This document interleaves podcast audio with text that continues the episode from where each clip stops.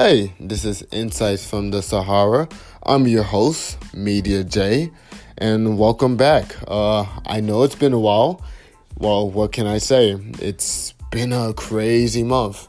Um, from wrapping up things in DC uh, to starting um, you know, a role in venture capital, just more apprenticeship, just learning the business, uh, to really just um, expanding my network globally, traveling to Lagos. Uh, I've been a busy kid. Um, I wouldn't trade it for anything. I've learned a lot. Um, you know, I enjoy you guys kind of uh, tagging along, along for this journey I've been on. Uh, but yeah, so just wanted to kind of uh, take you guys into the corner and say, I know it's been about a good month since I published something. You know, I appreciate the patience. Um, thanks for the inquiries. I think you guys are going to love this episode uh, today. We have a special guest, uh, Kwame Som Bing Pong. Um, he's an artificial intelligence uh, expert as well as he works within the com- consumer division at uh, Deloitte Consulting.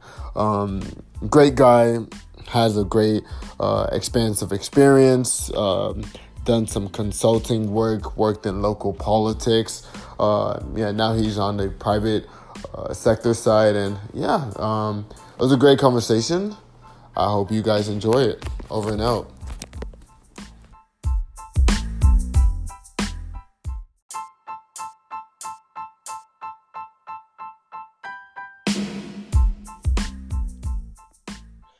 Welcome back to Insights from the Sahara. I'm your host, Media J.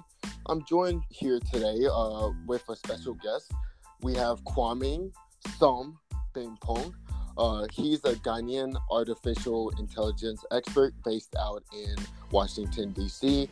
He also works within the consumer division of Deloitte. Hey, Kwame, how's it going? Uh, pretty well, Kwabena. Thanks so much for your time. Yeah, it's pleasure. You know, I I always definitely love to um, chat with fellow Ghanaians, and uh, I will admit, you know, I have um, I've been intrigued by the artificial uh, intelligence space, uh, especially uh, nowadays with us entering this fourth industrial revolution. So uh, I'm personally looking forward to this chat. Um, but yeah, so to begin, um, you know Insights from the Sahara.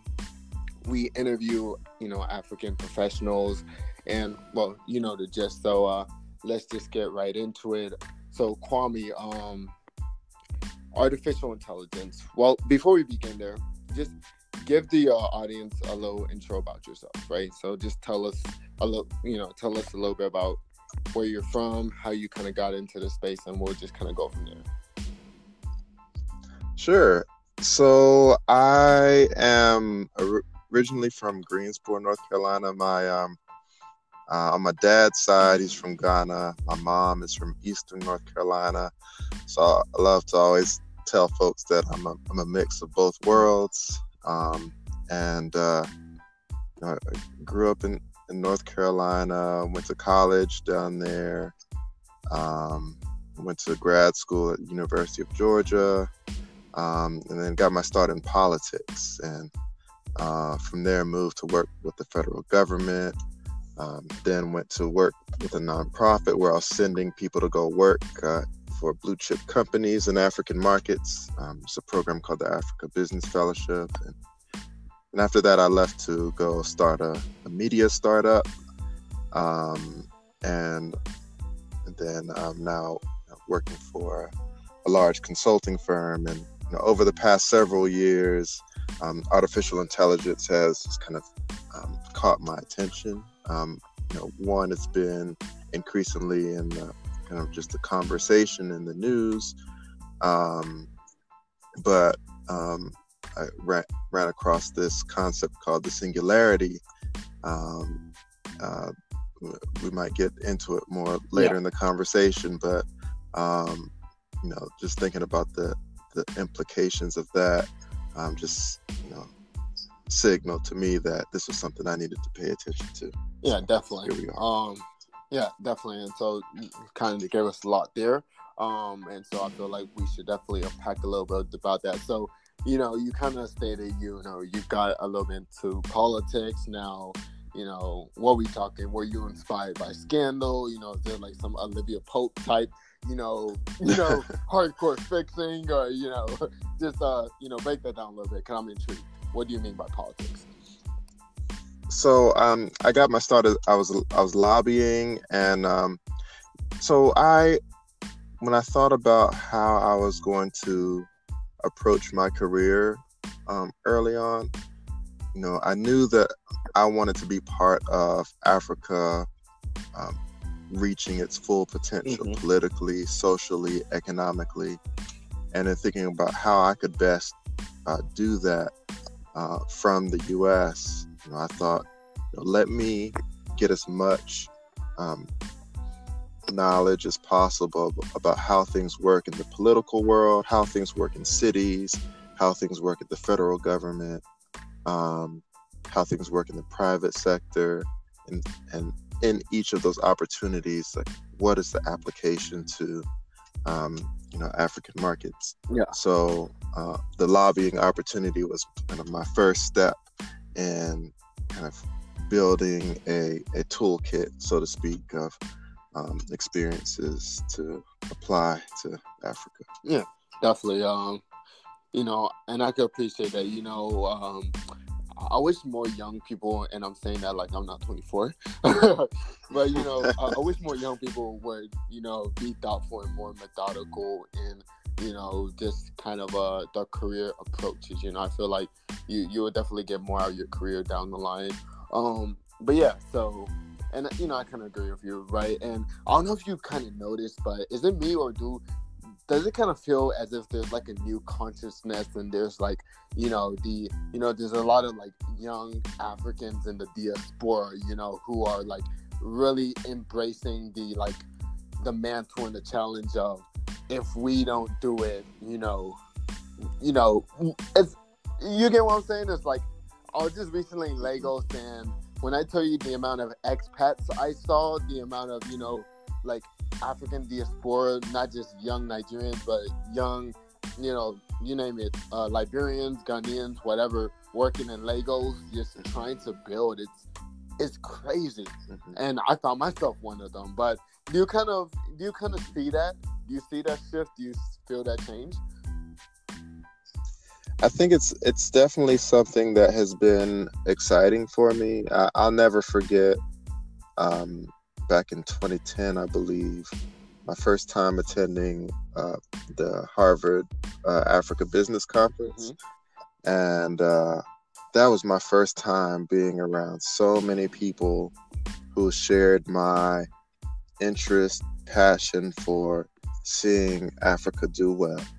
And um, after that, it's been cool to see um, that energy uh, sustain for the most part. I mean, there have been lulls, just you know, as you know, uh, you know, capital is dried up, mm-hmm. and perhaps there's not as many jobs and say, like private equity or whatnot.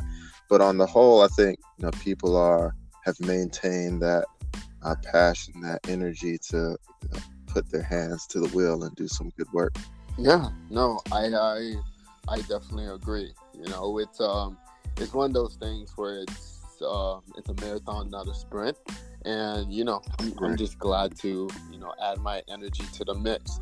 All right, so kind of moving forward from there before we spend you know the whole uh, episode reminiscing and talking about X, Y, and Z. Um, so moving forward, unpacking kind of the rest of your background. We talked a little bit about your, course, your passion for Africa, your interest in politics.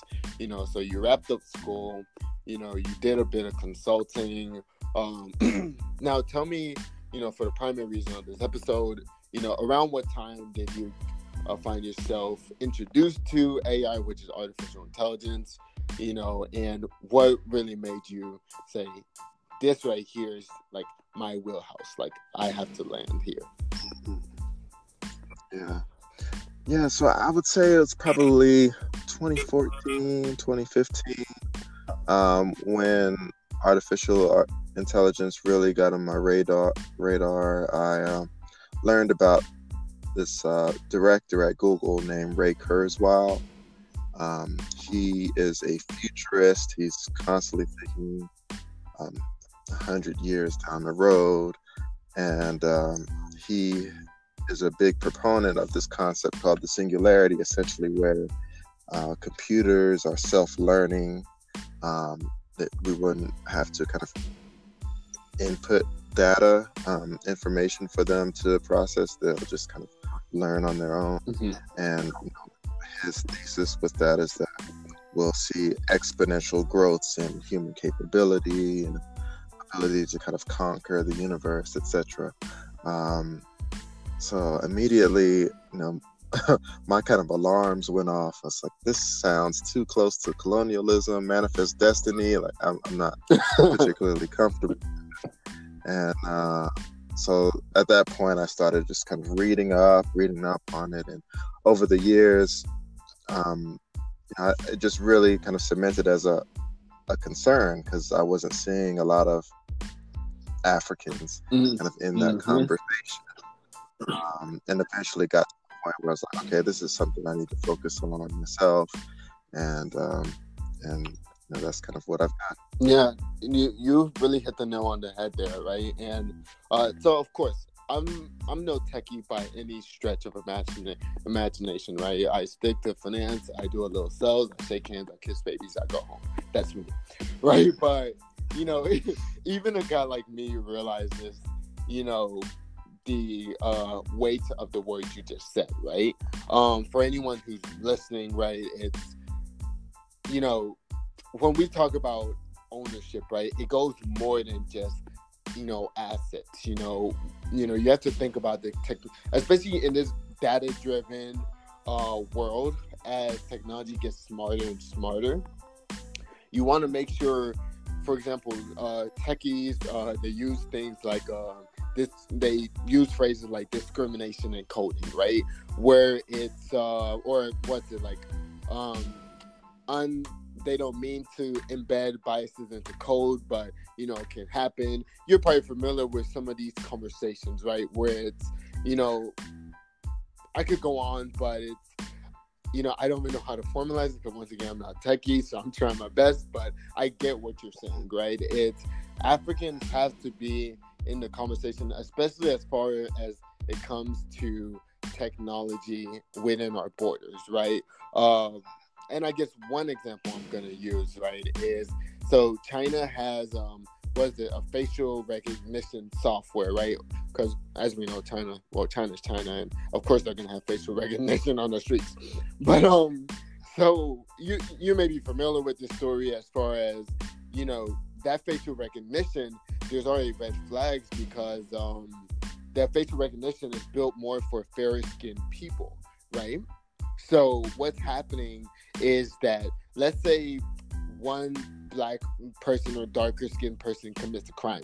Well, those algorithms, of course, weren't built for dark skinned people or without the uh, benefit or without the uh, dark skinned people in mind, right? So there weren't no safeguards put in place. So now what's happening is if one dark skinned person, uh, you know, commits a crime, those algorithms don't really know how to read dark faces you know, or darker faces. So you're now having uh, situations where if I commit a crime, you could end up behind bars for it because you know, you know what I'm saying? The algorithm I say he looks somewhat familiar. He fits the description. So instead of, you know, us now having undisciplined officers, we have undisciplined algorithms, which I think is the just the way you're trying to get to as far as we need to be careful how technology is being developed and make sure that Africans have a seat at the table, at least build our own table for our own use.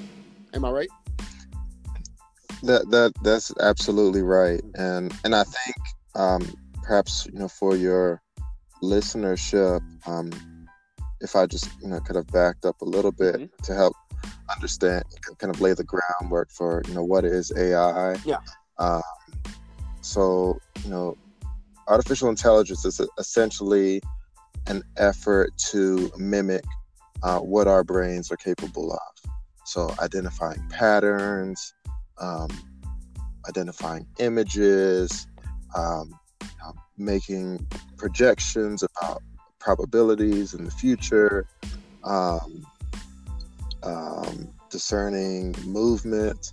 Um, you know, there's a, a, lot of things that our, our brains are incredible, and uh, and since the late 50s, there has been an effort in terms of like te- computer technology to try to uh, kind of replicate that.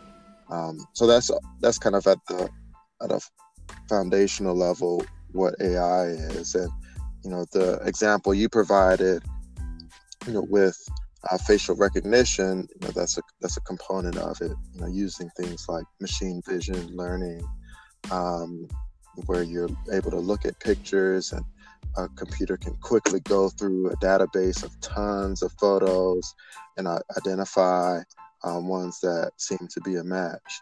Um, you know, what's even more interesting about the case that you provided, and you know, to your point about the importance of us being at the table, uh, better yet, building our own mm-hmm. table, is um, you have um, you know some governments on the African continent who are contracting with Chinese yes. companies for this uh, recognition technology, um, you know, which is concerning. Um, I agree. And, um, and so, and I think that this kind of brings us to, um, and perhaps you'll you'll get to this, you know, as as we talk more. But um, you know, this getting a seat at the table versus you know building a, a table. Um, you know, you have there are African engineers out there. There are Black engineers out there. Um, people like uh, Tunde Olukotun, who are you know building incredible technologies around AI. Um, you know, imagine a world where kind of these people are working with governments, working with companies on the continent to um, kind of reimagine, you know, what artificial intelligence could look like um, kind of with the flavor that you know we bring, with you know kind of the worldview that that we bring to the table. Um, that's something I, I would love to see, and I, I feel like that would um, bring a different conversation in terms of the ethical components of you know how do you um, bring artificial intelligence into the world. I completely agree. You know that's why I think it's uh, super key for uh, events like you know the Harvard Business School, you know Africa Summit. You know when I was in DC, I attended you know the Africa FinTech Summit. Those I think those um, events are key. You know because it allows you know policymakers and business leaders from across the globe to convene uh, for Africa-centered events that do not fall within the typical you know n- narration that comes from outside. You're familiar with the uh, usual suspect stories. And within those um, events we're able to have these type of conversations with the type of people actually doing the work. And like so i am very keen on capturing insights of people actually doing the work right? So you know through one of my platforms through this right? It's i always want to make sure um, you know, I never want to be that person who's outside of the continent just speaking about something without ever including someone within the conversation. You know, because at that point, mm-hmm. I feel it's disingenuous, and at the same time, it's speaking against everything we just talked about, right? It's it's not building a table and it's not having a seat at a table. It's, but anyways, so I agree with what you're saying. It's uh, we need to be especially careful um, with this new technology because it's a different ball game out there, right? Algorithms, as they self learn, is like a child, right? Whatever you, I think that's a good good way to build it, right? Whatever you teach it, as it self learns, it's gonna just reinforce reinforce what it's been taught, right? So if you correct me if I'm wrong, but so if you have an algorithm and we're now entering this age of machine learning where these machines are getting smarter and just you know consuming more data and kind of building upon itself. If it has you know at the core of it you know biased code and then that uh, system is then exported to african countries. Could you imagine? Uh, i don't want to say the word chaos but i don't think it will end up being a satisfactory product you know? Yeah yeah, I think I think that's right. Um, and and you know, I, an, another layer I would add to that is, um, even if we do, you know, have say a table full of black folks uh, building this technology, there is still that added level of work to address bias that um, you know we have kind of ingested over mm. our lives. I agree. Um, I recently was having a conversation with a data scientist, and he was talking about a team he was working with, um, made up of uh, brown skinned developers, and um, they were building um, a machine vision learning um, algorithm and uh, structured the algorithm such that it didn't it wouldn't recognize their own skin. Hmm. Um, so in my mind, that just kind of stood out as an example of kind of how deep these biases can, can run, even within you know we as um, you know black colored people. Right. Um, so it's kind of a, an extra layer of work that, that yeah. has to be attention to. I you know I completely agree. You know it's um there, there's a lot of work ahead, but that's kind of what makes um this work fulfilling as well. It's like you know as we proceed, we see the good that's being done. So you know we you've I think we kind of provided context as far as what artificial intelligence is, some uh, base uh, applications, and why um, making sure that biases are being uh, well biases are being watched when it comes to developing the codes and the algorithms that are going to end up uh, propelling African life forward, you know, in this coming century, or you know, for the remainder of the century and, you know, moving forward, right? We're entering a new age and this age is going to be dominated by algorithms. And we need to make sure that those algorithms work for us pretty much. So moving forward, um, I think we talked, yeah, we talked about why is this so important for Africa. So it's, I would say, when it comes to technology on the continent, right? Because you write a lot about artificial intelligence, but you also talk about technology. So I know you're someone that kind of watches tech on the, um, you know, continent. So let me just kind of uh, peel away for a bit and just talk about kind of the elephant in the room, right? Because if you're going to talk about tech, then on the continent, then we kind of have to talk about Huawei and kind of the fight going on between, you know, the Americans and i.e. to some extent the West and then China, right? And kind of how um, it's almost as if like um, Africa is kind of like the awkward kid stuck in the middle and you know, it's like two divorced parents and they don't know where they're going. Uh, but so, tell me a little bit about that. Um, yeah, I mean, there's there's there's so much um so much there, but I mean, I, I think you know we can can start with you know Africa kind of being stuck in the middle. Huawei is this massive um, you know company in China that um, you know builds all sorts of technology from kind of infrastructure technology to phones. Um, and they're deploying a lot of their technology um, in African countries.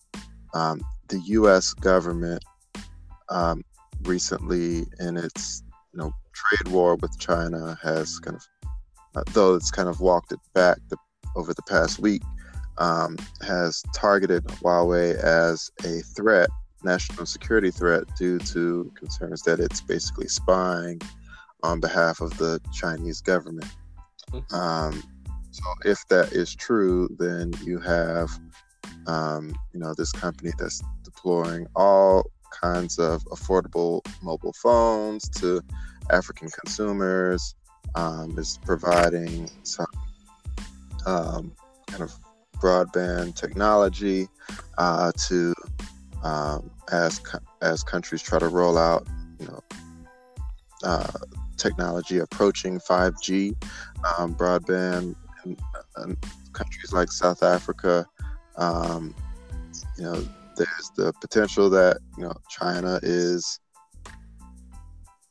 gathering lots of data mm-hmm. on um, on on African people. So, um, I mean, I, I think that's kind of the the framing there, um, so to speak. And So, uh, like, what what question you have about it? yeah so you know kind of thanks for stopping there because i really want my listener to pause and understand the importance of what you just said because people you have to understand right we are entering for many people who just simply aren't aware of what goes on in the world you know we're shifting away from the days of steve jobs you know um I would say to a lesser extent Zuckerberg because young, but Steve Jobs, Gates, and dark cohorts, and we're moving into a new age. You know, fourth industrial revolution. You know, it's very different from the '90s and before, right? The '80s and '90s, where these days data is king, right? Machine learning, all of those things are going to be vital for the modern economy. And the reason why I wanted to pause here is so data can be applied to so many different aspects of life and to an extent politics as well. So ownership of data is crucially important, right? And if you if you don't mind, Kwame, uh, and I wanted to pause here to kind of emphasize what you said is that is crucially important. So if you have a massive company like Huawei, right, and they're being um, pretty much they're being accused of spying for government, which for those who aren't techies, it's like if Facebook was accused of spying for the U.S. government, because Facebook is everywhere, right? Kwame, I believe, I believe I'm correct. If within the scope, right?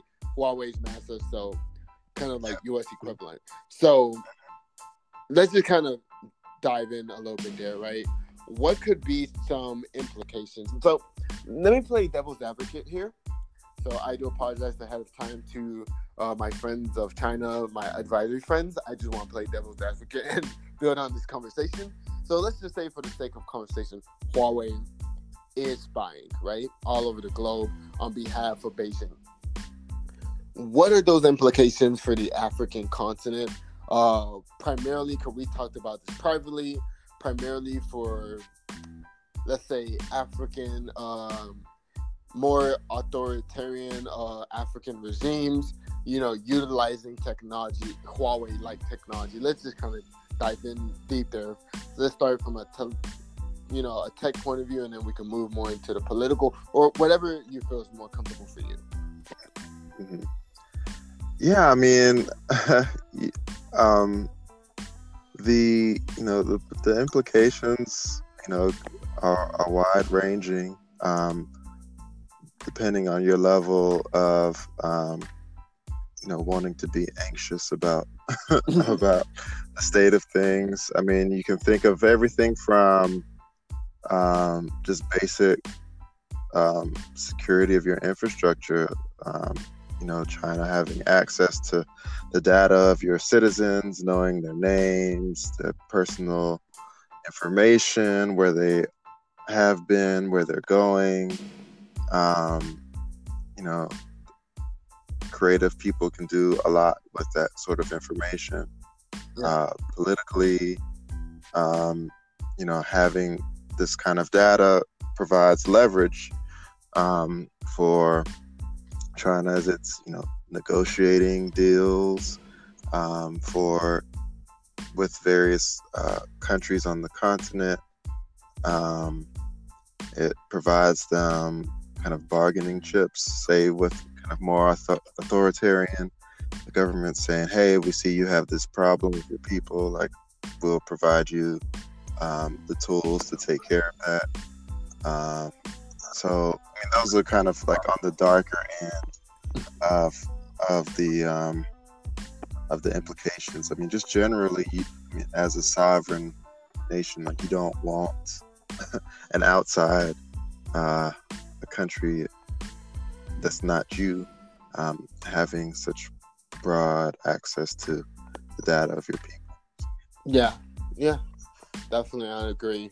Um, and I just wanted to make sure we paused and kind of emphasize that because there's a major uh, conversation going on in the continent right now, right? Is data ownership, um, data negotiations. Because correct me if I'm wrong, but you know, so let's say I am the president of, you know, I, I don't want no beef with no African people, so I'm gonna make up a country because you know we get sensitive.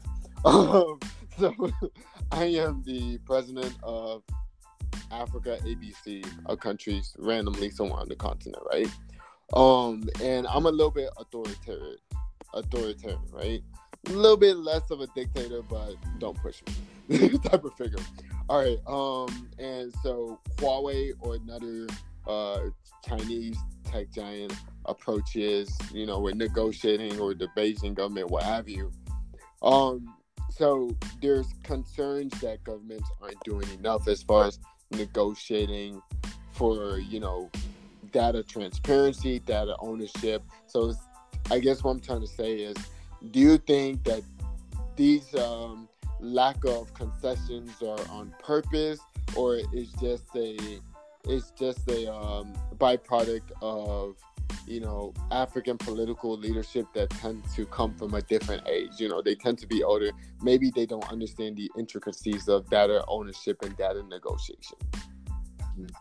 I, I would say it's probably a mixture. Um, I'm sure there's there's a capacity issue there. Um, I'm sure there's also kind of a, um, you know, whoever is at the, these tables with these negotiations see the opportunity to, um, you know, wield more control over their populations, um, you know, with this kind of technology. Yeah. But you know, I mean, you had several years ago the African Development Bank. Um, I kind of really honed in on this. Um, this is kind of an aside, but on this um, negotiating capacity issue. Um, mm-hmm. You know, there's just not just from China, but Western countries, uh, companies from Western countries just coming in and you know, negotiating deals with uh, counterparts in African countries who just did not have the the capacity to to negotiate um, deals that you know represented well the interests of those countries. Yeah.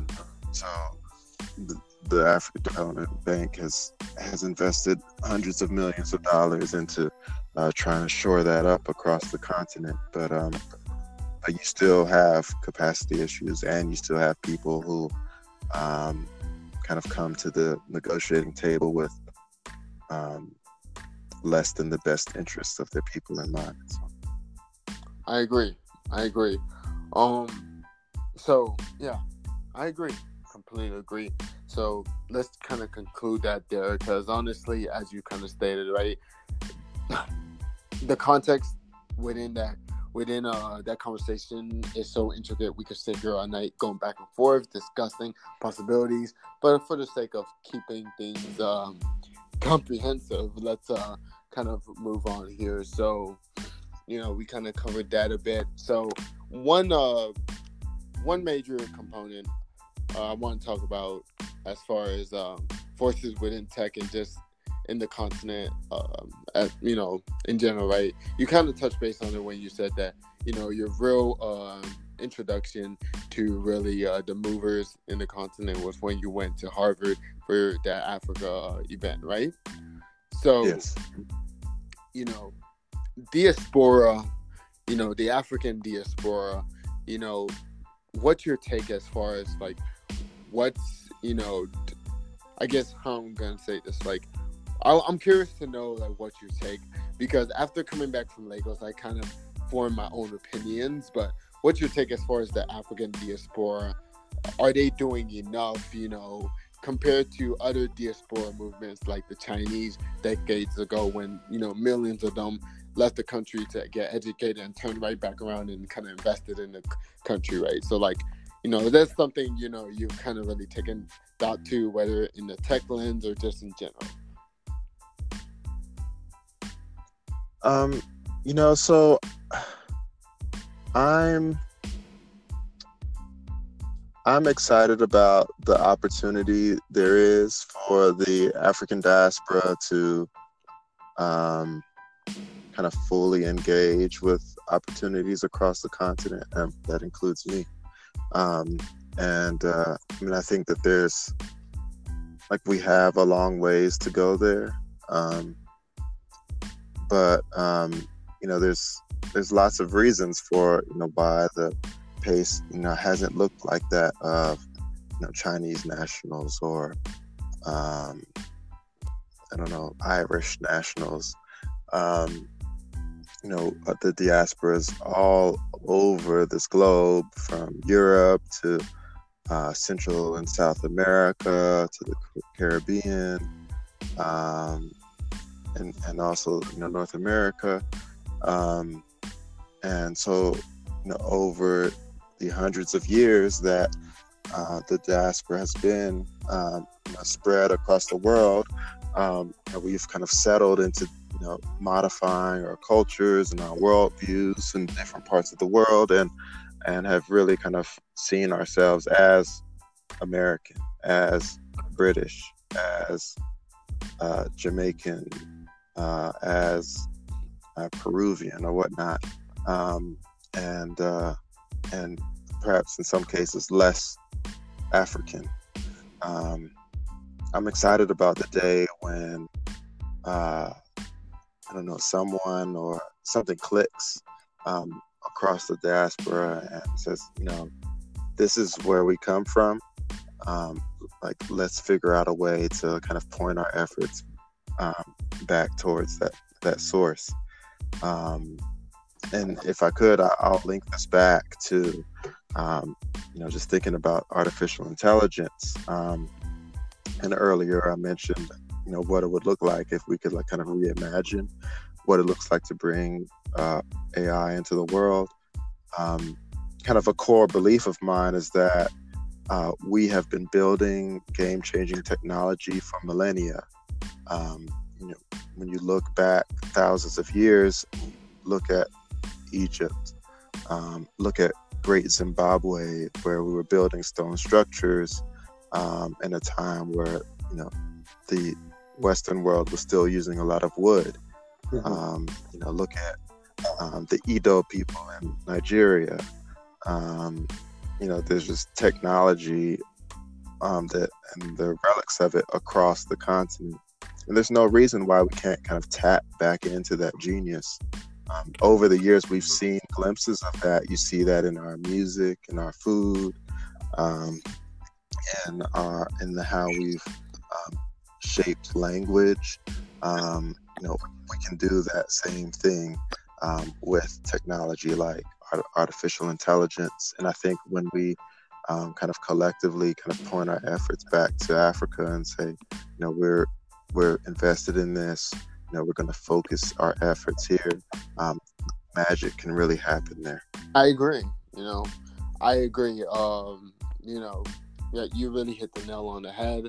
Um, you know, I, I, you know, I, I find it funny. It's you're right. So a lot of our diaspora, and really, I was initially thinking more about the more recent, right? So like first, second gen Africans, but even still, you know, uh, the long history of our diaspora, as you stated, right, is we're great assimilators, right? We can pretty much assimilate anywhere and build up those cultures. We've seen it, right? It's um, you know, our culture is crazy. It's you know, American popular culture is largely the diaspora culture, you know, in one way, shape, or form.